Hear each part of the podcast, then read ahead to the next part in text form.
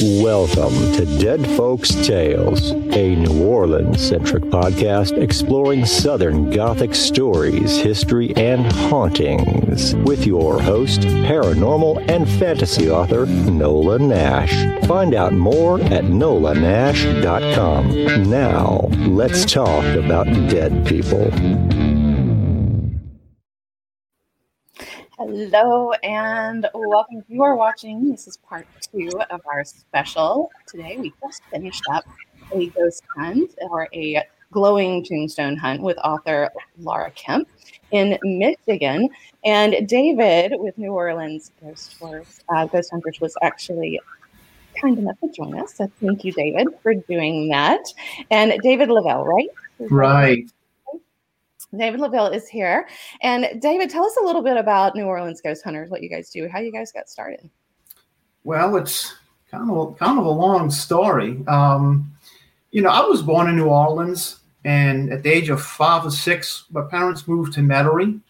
Uh, they, built, built the house brand new in Metairie, right by East Jefferson Hospital. Mm-hmm. And um, so I was nine years old when my younger brother was born, and uh, he was about a year old and he was in the, the back room of the house, which was the nursery, and I was playing with him. And I happened to glance down a hallway, and I noticed coming off the stairs, kind of like floating off the stairs across the hallway into the front bedroom, uh, was a ghostly figure. I mean, I could see right through her, and she reminded me of my great grandmother. Oh. So that was like the, the first experience I had, and it, it it didn't scare me. I was like, "Whoa! I just I just saw something, you know. I just saw a ghost." Mm-hmm and a lot of people see a ghost have the same experience. It's not like it, it really doesn't scare them. You know, they, they kind of realize they saw a ghost. Mm-hmm. Well, as the years went on, I continued to see stuff, experience stuff, uh, hear stuff. You know, I would experience three knocks on walls and windows before, you know, somebody would die. So it's stuff like that would happen. And my younger brother, um, he also experienced stuff as he was as he was growing up, and it happened so often that I thought it happened to everybody. I, I thought it was quite normal, you know? Yeah. Um, so back in was about 2009, I believe it was. Not I don't watch much television, but I was flipping through the channels, and they had the show coming on called Ghost Hunters TAPS. And I said, oh, this sounds like an interesting program. I don't even know what a ghost hunter was. I don't even know you could ghost hunt. You know, I, I didn't know you could capture evidence of this stuff. So yeah. I watched it and I said, wow, this is pretty interesting. You could actually capture evidence of this stuff. So that kind of got me thinking to forming um, a ghost hunting group, and that's what we did in 2010. I was I was at dinner with a uh, friend of mine, Keith Casella. We were having dinner with our girlfriends, and the topic of ghost and paranormal came up, and I said, you know, hey, let's let's start a ghost hunting group. We'll call ourselves, I don't know, New Orleans Ghost Hunters. And that's how we came up with our name. And uh, he went home and he ordered some equipment, and I went home and I ordered some equipment, and I start on our website. So that's basically how we started. And I called my brother, my younger brother, and I, I said, "Look, we're starting a ghost hunting group. Do you want to be a part of it?" Because he was always had interest in stuff like that. Mm-hmm. So he said, "Yeah, sure." So that's that's how we started. You know, it was just four of us. It was me, Keith, my younger brother, and his wife, and uh, that's how the New Orleans Ghost Hunter started. And my goal was to capture evidence that validated the experiences I had. And by I mean mm-hmm. by validate, I mean capture something to say, yes, what you saw was real, or not capture anything at all and say, no, it was your imagination. You know, this stuff really mm-hmm. doesn't exist. Because I, even though experiencing this stuff, I was really skeptical. And our very first investigation, we captured a little girl talking to my brother. And uh, it was because of that one EVP that we captured that, you know, we're, we're still here, here today. In fact, when we did the investigation and we left, you know, we didn't have nothing, not one blink on a K2 meter, nothing at all. And I remember t- telling everybody, you know, this ghost hunting stuff is a bunch of BS. We didn't capture anything, you know, it, it, nothing could have hap- happened. And it was about two hours in going through the evidence when I heard this little girl talking to my brother. And I was like, whoa, we captured EVP there is stuff out there. So, like I said, that was that's kind of you know kept us going, and while we're still around today. In fact, I thought we were going to be around maybe I don't know two or three years, have a handful of investigations. I did not think we would still be going strong. You know, 10, 11 years later. being on Wow. television shows, you know, talking at libraries about the paranormal. We even had our own radio show in New Orleans at one time. Wow. So, um, yes, I mean, yeah, we've gone a lot further than we than we thought we'd ever go. And as long as things keep happening for us, you know, we're gonna we're gonna keep on doing this. I can imagine in New Orleans, South Louisiana, there's a lot that you can investigate. How do you decide what you want to do? You would think a lot of people think that there's a lot to investigate, which there is, but it, there's it's very difficult getting access to a lot of these locations. Um, you know, when we first put our, our, our Facebook page up, I got contacted by um, several uh, people that own locations in the French Quarter or worked at them, and he said, "Hey, look, they give tours in front of our place all the time. The stories they're telling." we know nothing about that. That isn't true that they're making it up. So I got the idea. Why don't I just contact a lot of these haunted places in the French Quarter? In fact, I came up with a list of like 86 of them that's Wow. supposedly haunted. And I That's a lot. contacted them and I said, you know, and my purpose was to investigate them to find out if the legends were true or not about them. Are they really haunted? Every one of them turned us down. Why? Why do you think they did? We have no explanation for it. It it is extremely difficult to get into locations in the French Quarter and New Orleans to investigate. And we have no explanation for it. I wonder, fact, do you think they like the legend? They, they want to hold on to the legend. They're afraid that you'll disprove it. Uh, we we don't we don't know. In fact, if you if you invest, you know, do a lot of internet research, you find out there's little, very little evidence of any of these places being investigated by any groups, and it's because they just don't allow access to them. And like and like I said, we really don't know why. You know, we just want to go in there and validate are the stories true or not, and Yeah. we just we just can't, cannot get access to them. That's so interesting. Yeah. I would have thought they would have been eager to have you guys in there. Yeah, we, yeah, we, we thought it. so too. But no, it, it- it's extremely difficult. We, we might look out every now and then, and they may ask us to come in and investigate, but that's very, very rare. You know. So, what do you think if you had to pick a favorite, a place that you have investigated so far? What would you say your favorite is? Oh, gee, one of my favorites. It's not even in New Orleans. Would have to probably be uh, Fort Morgan in Gulf Shores, Alabama, so on Mobile Bay. Mhm. It's where um, they had a so. In fact, actually, it was originally Fort Bowyer, and it's where Andrew Jackson fought the British right before the Battle of New Orleans, and then he hightailed it over to New Orleans to fight the British at the Battle of New Orleans. But it was also used for the Civil War, and that's where Farragut ran into a, uh, his ship ran into a mine, and he said, you know, or torpedo. He said, "Damn it, torpedoes, full speed ahead." So that's the location where that actually came from. Oh, okay. And we invested. We, we actually got access to investigate for a whole night. We had it from five o'clock when it closed to six or seven o'clock the next morning, and we investigated the whole night. And we were burned out the next day. And yes, we got some pretty fascinating evidence. There's there's something going on at fort. There's some spooky activity going on at that fort. That's interesting. I I love I mean just I love that there was actually something there. I mean, you want there to be something there. I mean, I think that would be my my downfall, I guess you would say as as a ghost hunter is I would be so disappointed if I went and there was nothing there. I mean, I, I I'm I believe in all of that. I absolutely do. I've, I've seen enough. I've been around enough. I'm like you. It's like it doesn't phase me anymore. It's just kind of like eh, that, that that's that. You know, whatever. Um, and I mean, I love that stuff. But I, I think if I went to go do that, I'd be really sad if I didn't find anything. Um, I mean, do you feel disappointed sometimes? Like you you hoped that there would be something and you didn't find anything, or do you just go in objectively all the time? No, we go in objectively. We just we just go where the you know where the evidence what the evidence shows. Uh, I'm still doing this after 10, 11 years. I'm still very skeptical. A lot of evidence we capture, I'm still very skeptical about it. You know, is there an, uh, a logical explanation to it? Mhm. Um, get, getting back to Fort Morgan, uh, before we went in and invest, two weeks before we went in and investigated, my brother and I went to check it out because we always like to go into some place prepared. We like to know the layout of it and stuff. Mhm. So it's a good thing we did because we only had one electrical outlet that we could find that we had to use to power all of our, Oh, our wow. equipment. So we walked around scouting out the fort, learned the layout of it and stuff. And we actually walked into this very dark room where they used to store the ammunition. and my brother was about five feet in front of me, and over his right shoulder, this little tiny green ball of light appeared out of nowhere. And it shot over his right shoulder and past me. And I turned and watched it fly out the door. And I still believe it was an orb. And it, it, it was kind of like a comet. They had a tail on it. And it's nothing like you see in photos, you know, that mm. you know, nothing more than dust dust particles or pollen particles. It's like these white balls. This is actually a green glowing ball of light that flew past us. Wow. So when we went in two weeks later and we were setting up the equipment, it was in that general area that I, I came face to face with an apparition. Uh, really? Was, yes, we were setting up um, we were setting up the cameras on a second second level and we had them hooked to uh, to a to a monitor. And I told my brother, "said Look, wait here. I'm going to run down and get the two-way radio so I can tell you where to aim the camera. And I ran down the steps and I turned the corner and I went into the command center.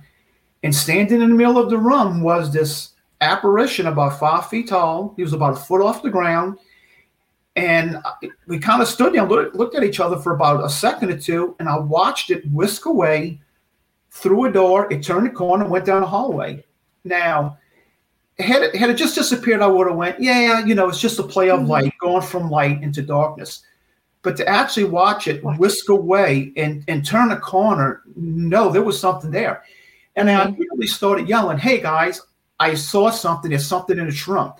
And two investigators came running and they went down the hall to see if they could find anything. And they kept saying they were hearing talking, but they don't know where it was coming from.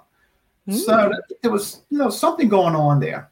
Absolutely. But do you have any um, idea who that might have been? I mean, no, just a soldier or no idea. Uh, we we experienced, you know, glowing light in in the fort that, that we couldn't explain. Uh, so there was there was something going on in, on in that fort. You know, we, we caught some interesting EVPs. So uh, we'd like to go back and investigate it. And we know for a while they had closed it down to ghost hunters mm-hmm. um, because um, they were kind of um, vandalizing the fort when they were there. So they oh, said they said no more. So they kind of closed it down to investigators. So mm-hmm. hopefully they, they may let us come back in and investigate it. I hope that they do because that is fascinating. Yeah. That, I love that you found something that it made it worth the trip out there. I mean, I know it's it's worth the trip for you guys anyway because you enjoy the hunt, but it's so awesome when you have that reward as well. Just to say, okay, we're going to keep going. This is we're finding things. We want to keep doing this. So when you, I mean, the fort, you know, that was, you know, that was an interesting thing for you to investigate. Do you have people who reach out to you and say, I think there's something going on in my house. Can you come and see what's what's happening here? Yeah, that's about that's about 95% of the cases. People call us and say, look, I think I'm hearing stuff, I think I'm seeing stuff. Can you guys come in and just see what you can find?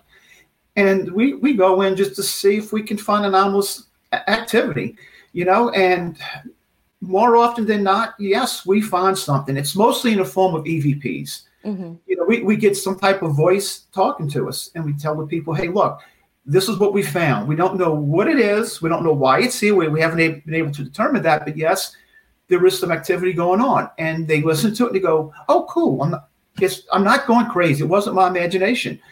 And they're fine with it. That's, that's really all they want to know.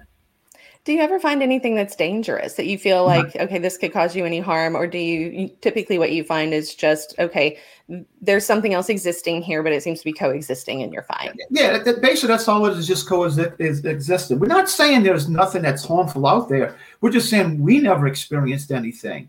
Um, you know, one of uh, a story I always tell is that we um, were asked to come and investigate a residence not too far from where I live.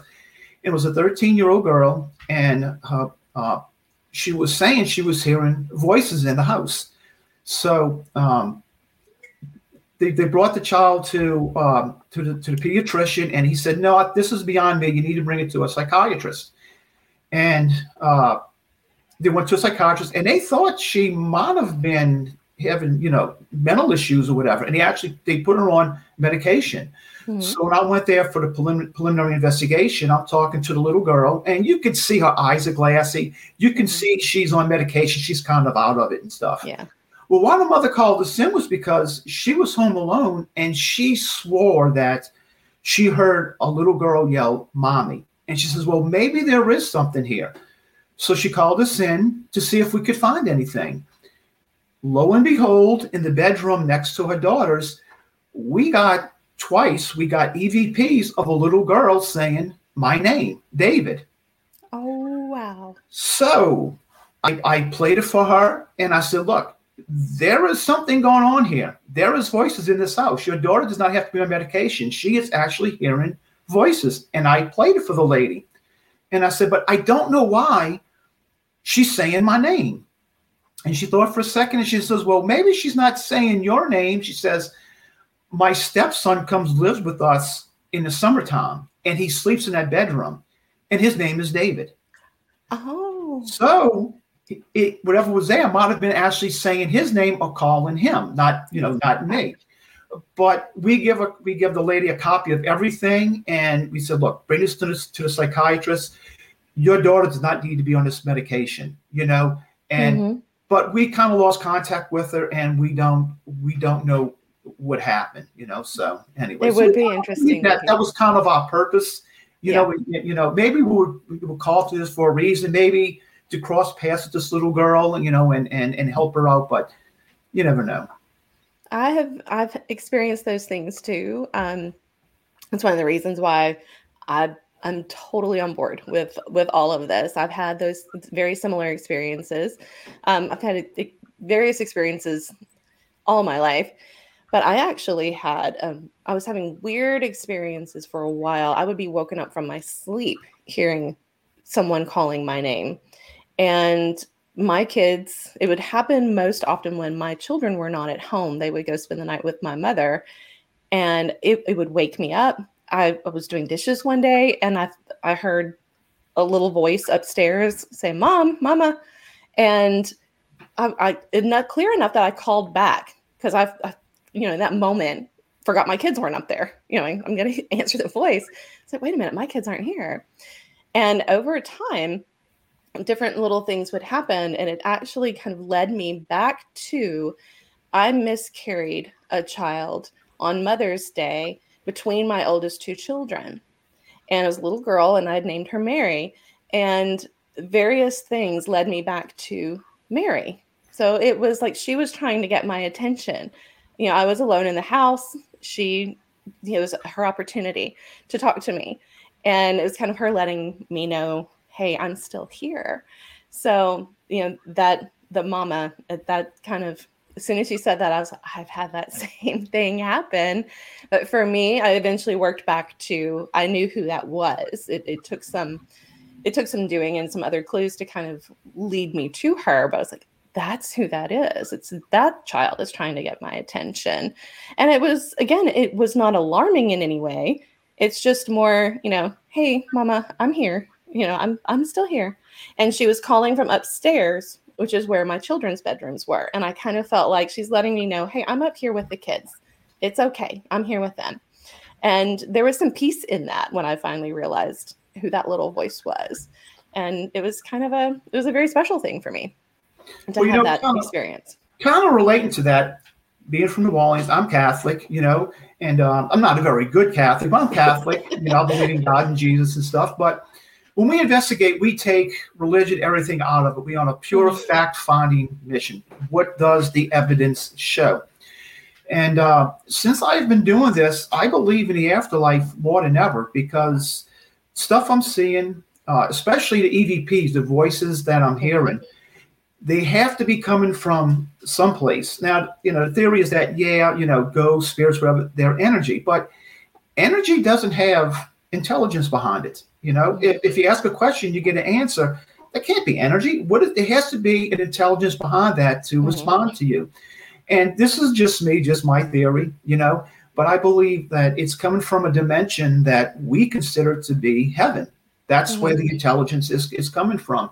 But its existence here on Earth is energy. So that so that's like I said, mm-hmm. that's just me, you know, from my, my experience. I may be completely wrong, but and that's the beauty this, of it right where is this intelligence know. coming from where is these where is this the you know the, these voices coming from it has to be mm-hmm. has to be coming from someplace exactly and uh, uh, another show another day um, in october my friend Willow, who's also done some paranormal investigations, she and I had an experience at the um, the Jean Lafitte, Lafitte Guest House on Bourbon. Oh, okay, yeah, we we investigated that. I was just I, I, went down there and I'm going, I hope something happens. I'm going to put it, my luck, it won't. But we had some great things going on that night. And it was such a cool experience. But again, there was intelligence. And that's something that to me is so fascinating about all of this because that intelligence, you know, we asked questions and got got actual auditory answers you know they they would respond you know do you know our names? And they said both of our names. And you know what is your name? And you know, we were able to ask them questions and they would respond. And there is intelligence there for those you know they were literally having you know a stilted abbreviated conversation but there were answers. I mean after a moment of kind of waiting on them to kind of put it all together but they were answering questions and maybe in one word it was you know they couldn't it wasn't a big long sentence. We weren't having a chat here. But actually the the words that we were getting made sense with what we had asked. So yeah there's that feeling of intelligence with that very much so. And i i, agree with you. I think there i think there's a lot of energy that's maybe an imprint where it's kind of that thing on repeat that you know that might simply be an energetic imprint right, that you're reenacting the scene but when you actually have someone responding to something that you have vocalized and put out there, there is definitely an intelligence behind that. And so you do have to kind of question where is that coming from? Well, you know, um, I was talking about our first investigation. We caught the EVP. My brother was in a master bedroom and he was asking, he's, you know, I won't take your picture if you don't want to take it. And he, because he was in a room, he put a, put a digital recorder and he had a infrared camera and he was just snapping pictures. And clear as day, you can hear a little girl tell him to go away. Oh. And um, and we're, like, whoa, you know, something here is responding to you. So yeah, there is there is some type of intelligence behind this, you know. So like mm-hmm. I said, where is this coming from? I guess that's why I'm still doing this, just to find out, you know, where is it where is it coming from? You know, why is it why is it happening? Um, mm-hmm. Um, someone's going to hit on my mom's going to tell. Oh, um, you uh, Lafitte Guest House. Um, mm-hmm. Where did you capture that those those voices? Was it on a second floor? Yes, second floor, room, room 21. Oh, 21. Because no, I know it's also room 22. It's right at the foot of the stairs. Mm-hmm. Yep, they're both yeah, right there yeah. next to each other. Right. Um, 21 right. and 22. Um, and the chandelier, we have uh, actually have video of the chandelier. There was, and I was there the night before Hurricane Delta moved in. No one else was staying in the hotel. I was the only guest at the hotel because I'm the only person that goes to New Orleans when it's about to get hit by a hurricane. Everybody else was going away from New Orleans. So I was the only guest there.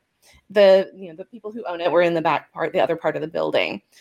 So there was no one above us. Mm-hmm. There was no one on the third floor. There was no one in the rooms on either side. It was just me. And the chandelier would move uh, yeah, every about that. The chandelier would move, and I just lay, you know, in the morning it was moving. I kind of woke up and I'm just watching the chandelier move. Nobody walking around. You know, the air conditioning was off. It was, you know, there was nothing that could have been causing that chandelier to do what it was doing. I mean, we and we were doing the same thing. We were trying to find you know, what could be causing this because we didn't want to get sucked in and you know we didn't want to look stupid so it was like we're going to look and see what we can what can we disprove before we actually get excited about this being what we actually are, are seeing? And the chandelier it's it's a little hard to it's a little hard to say that that was not what it what it, we expected it to be. I mean that that chandelier was moving but it would stop every now and then. It would stop and then it would move again. It was almost like mm. you know letting us know there was something moving that chandelier. It, it could stop it if it wanted to um, but it was such a fascinating experience. The Lafitte Guest House is truly intriguing. It's a beautiful place to stay mm-hmm. anyway. Um, but that second floor, there's there's well, definitely things going on that second floor. Well, do they still have right by room 21 at the foot of the stairs? I think it's to the left. Do they still have that little kitchenette area? Yes. It was, it was a little, yeah, because uh, we have one of our investigators. He walked through that kitchenette area out onto the balcony mm-hmm. to smoke a cigarette. And he swore that he watched the door swing inward like something walked through it. And he says, and there was nobody there. And he said a few seconds later, it swung back open the other way, like somebody was walking out. But since he had walked out there to smoke a cigarette, he wasn't expecting it, so he didn't bring right. any equipment with him. Uh. so he, so we, we, we, didn't we didn't capture it. So. Oh, see that we didn't we didn't capture everything. I mean, one of the things that I wish I mean nobody would have believed us anyway, but it was one of those things that, and we'll talk about Willow and I will talk about this again, just so you know I'm I'm not making this up. When we left, we we kind of met there and kind of got settled in and kind of talked for a little bit about what we wanted to do when we came back and we you know we were going to investigate a little bit. But i was the only one there. Again it was late. I'd just flown in. And so we left and i locked up i turned the light off you know, uh, no, I left the light on. I have it backwards. I left the light on because I was like, I'm not to walk back into this room in the dark, like knowing that this place has got some stuff going on. So I left the light switch on and I locked the door. I didn't say anything to Willow about it. I did not say, Hey, I'm I'm going to leave this on because I'm freaked out about this room. But I left the light switch on, locked the door. It was old, you know, it's the key locks. There's no cards. There's no the key they had, you know, that was my key. And they had gone on to bed. The, the ones, the people who own it had gone on to bed because it was late.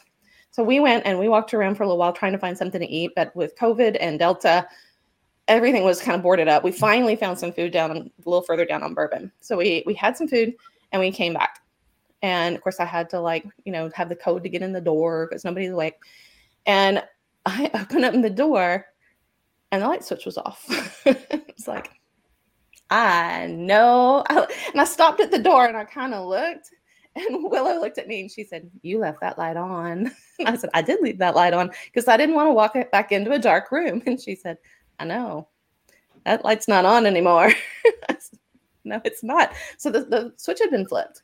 And it was just kind of funny because it was almost like the voices that we got um, were children. It had That's been interesting. It was children. At one point, it had been used as an orphanage for the you know the children of victims of yellow fever. Exactly. So it was children's right. voices. Right. And one in particular, little Sarah, really took a, a, liking to me. And so I played with Sarah all night. I played with her in the morning. I mean, she was doing all kinds of things. She loved my phone. She'd do crazy things to my technology. just make my phone do weird things all the time. She seems to like that.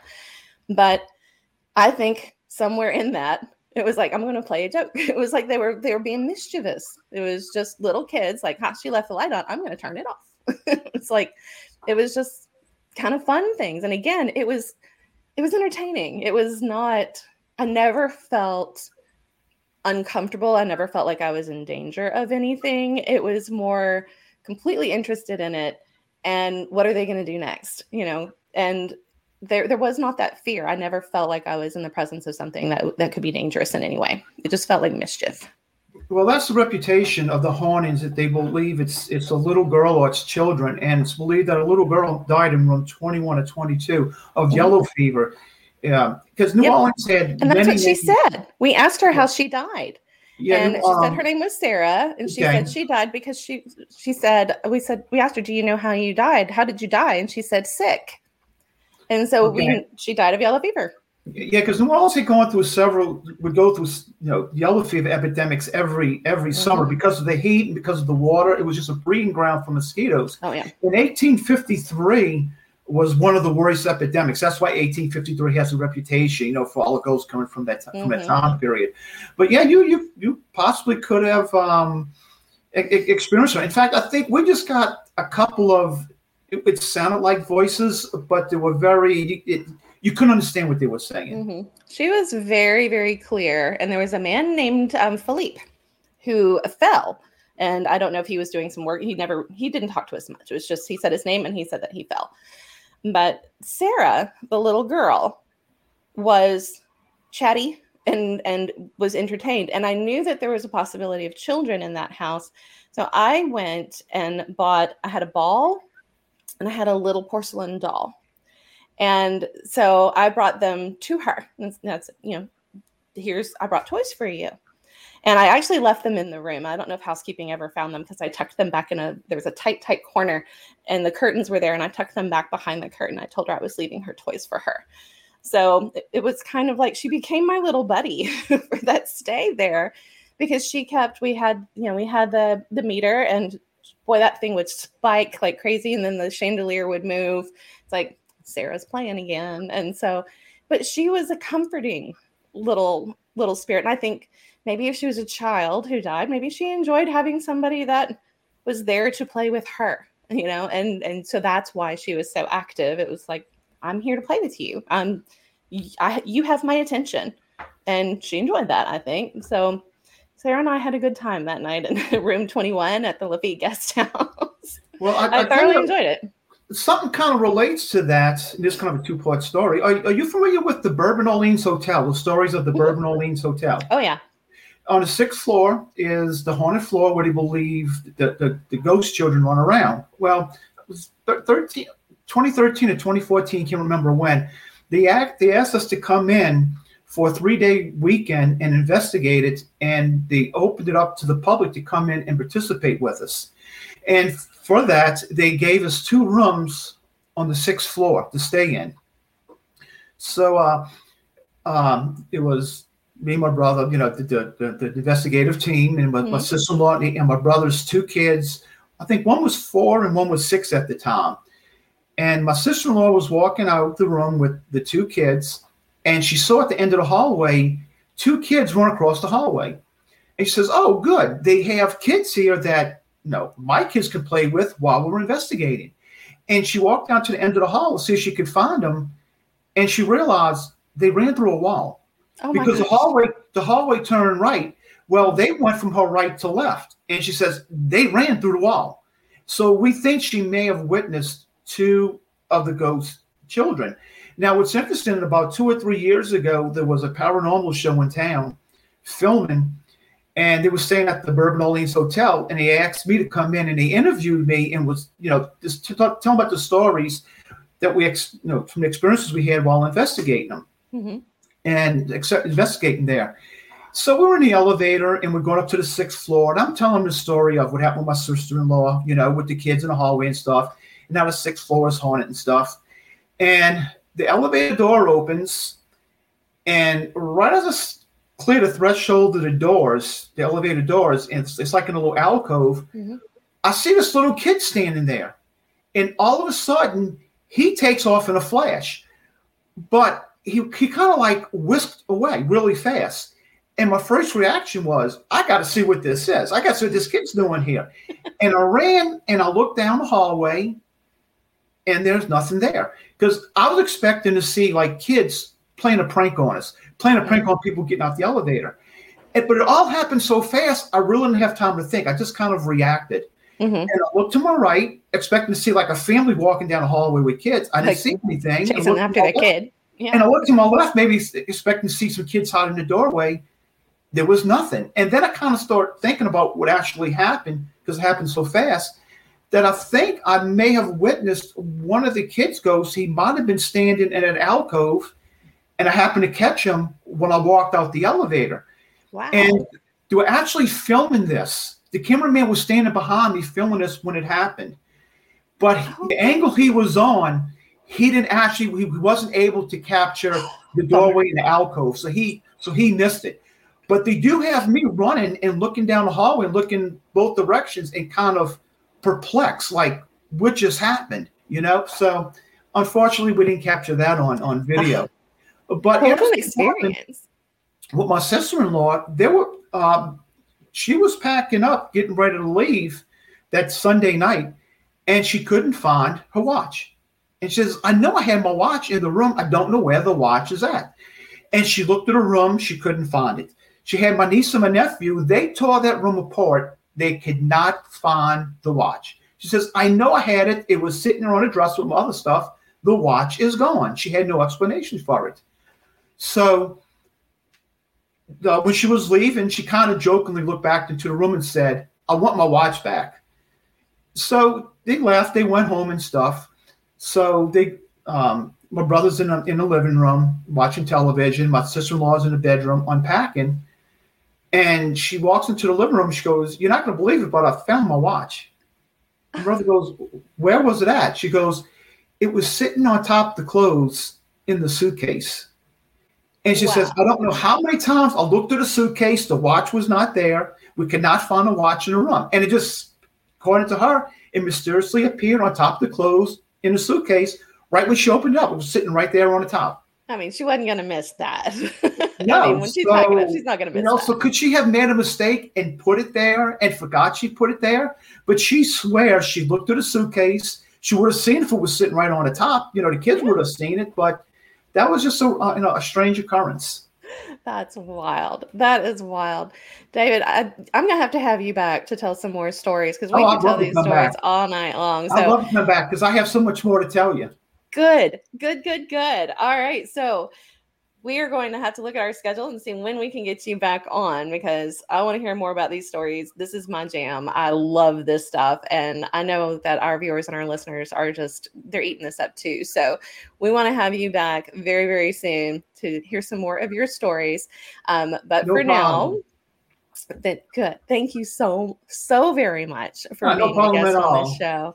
I've truly enjoyed this, and thank you so much for joining us for our our little adventure at the cemetery in Michigan as well. So it's been truly my pleasure and truly a joy talking to you, and I look forward to talking to you again soon. So thank you so All very right. much. All right, This you're going to be on a little bit after this. I sure will. I'll stick around Okay. after we after we close out. So thank you very much to David Lavelle with New Orleans Ghost Hunters, and until next time, guys. All righty. Dead Folks Tales is a copywritten podcast of Authors on the Air Global Radio Network. Special thanks to producer Roman Sirotin and executive producer Pam Stack. Join us next week for another episode of Dead Folks Tales.